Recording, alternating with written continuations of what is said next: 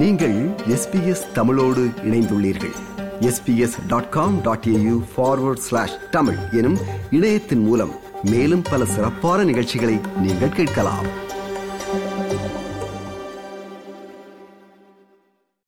இலங்கையில் தற்போது ஏற்பட்டுள்ள பொருளாதார நெருக்கடி காரணமாக இலங்கையிலிருந்து வெளியேறும் மக்களின் எண்ணிக்கை நாளுக்கு நாள் அதிகரித்து வருகின்றது.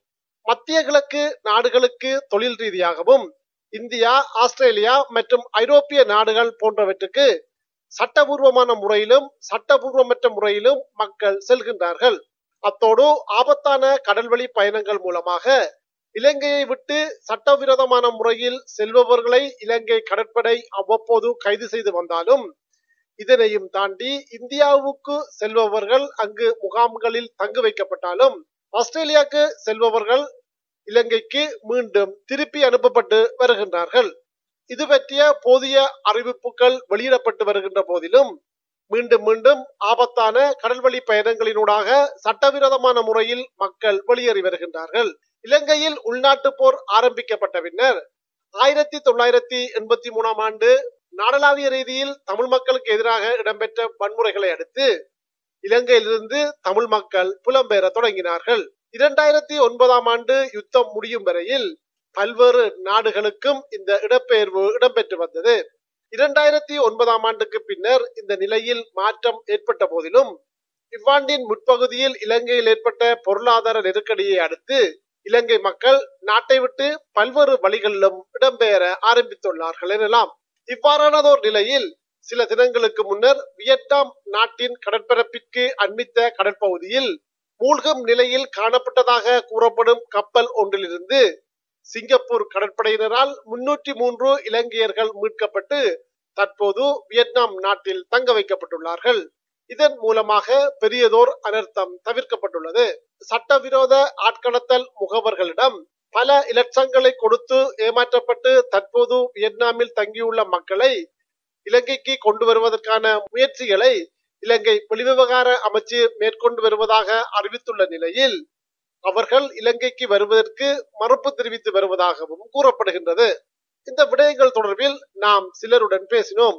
ஊடகவியலாளர் நிக்சனுடன் பேசிய போது அவர் இவ்வாறு தெரிவித்தார். தற்போது இந்த பொருளாதார நெருக்கடிக்கு பின்னாலும் சொல்ல வேண்டிய சிங்கள மக்களும் அநேகமானோர் வெளிநாளுக்கு சட்ட ரீதியாகவும் சட்டத்துக்கு முன்னான முறையிலும் போக முற்பட்டு கொண்டிருக்கிறார்கள் போய் கொண்டிருக்கிறார்கள். ஆனால் வடக்கு கிழக்கு தமிழ் மக்களை பொறுத்தவரை ஈழ தமிழ் மக்களை பொறுத்தவரை அவர்கள் வெளியேறுவது என்பது பொருளாதார நெருக்கடி ஒரு காரணம் என்று சொன்னாலும் கூட நெருக்கடி இளமை. அதாவது இரண்டாயிரத்தி ஒன்பதாம் ஆண்டு மே மாதத்தின் பின்னரான கடந்த பதிமூன்று ஆண்டுகளிலே வடக்கு கிழக்கு மாநிலம் இருக்கக்கூடிய சூழல் அங்கு ராணுவ மயமாக்கல் பௌத்த மயமாக்கல் அந்த மக்களினுடைய வாழ்க்கை தரத்தை மேம்படுத்துவதற்கான வசதிகள் வாய்ப்புகள் தொழில் நிறுவனங்கள் தொழில் வாய்ப்புகள் என்று அந்த ஒரு ஒரு திட்டமிடப்பட்ட முறையில் எதுவும் இல்லை.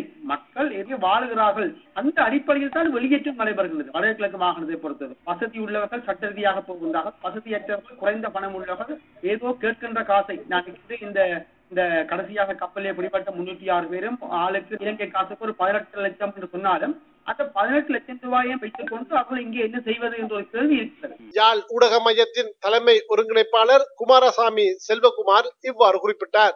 புலம்பெயர்ந்த தேசத்தில் வடக்கு மக்கள் அதிகமாக காணப்படுவதால் இலங்கையில அதிகமாக காணப்பது புலம்பெயர்ந்த தமிழர்களாக இருக்கிறார்கள்.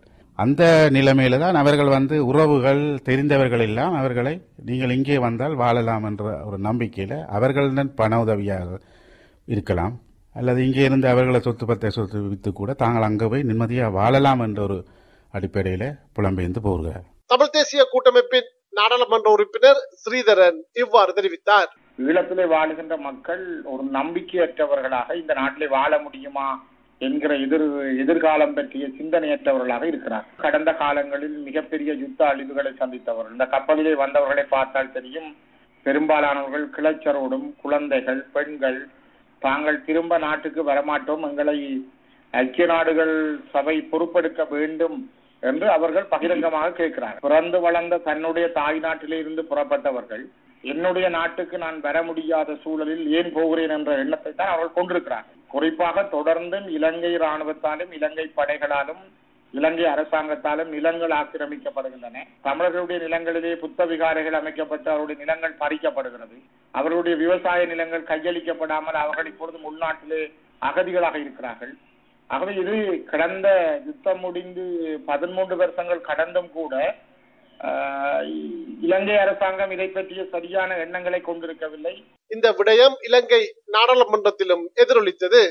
நேற்று முன்தினம் தமிழ் தேசிய கூட்டமைப்பின் நாடாளுமன்ற உறுப்பினர் சார்ல்ஸ் நிர்மலநாதன் இவ்வாறு தெரிவித்தார். அவர்கள் இலங்கையில் இருந்து பல் பல்வேறு சிரமங்களின் மத்தியில் அவர்கள் சென்றிருக்கிறார்கள். குறிப்பாக இங்கிருக்கின்ற பொருளாதார நெருக்கடி மற்றும் ஏனைய விடயங்கள் தொடர்பாக அவர்கள் அந்த நான் நினைக்கின்றேன் கனடா நாட்டுக்கு செல்ல அவர்கள் முயற்சித்திருக்கிறார்கள் என்று நான் நினைக்கின்றேன்.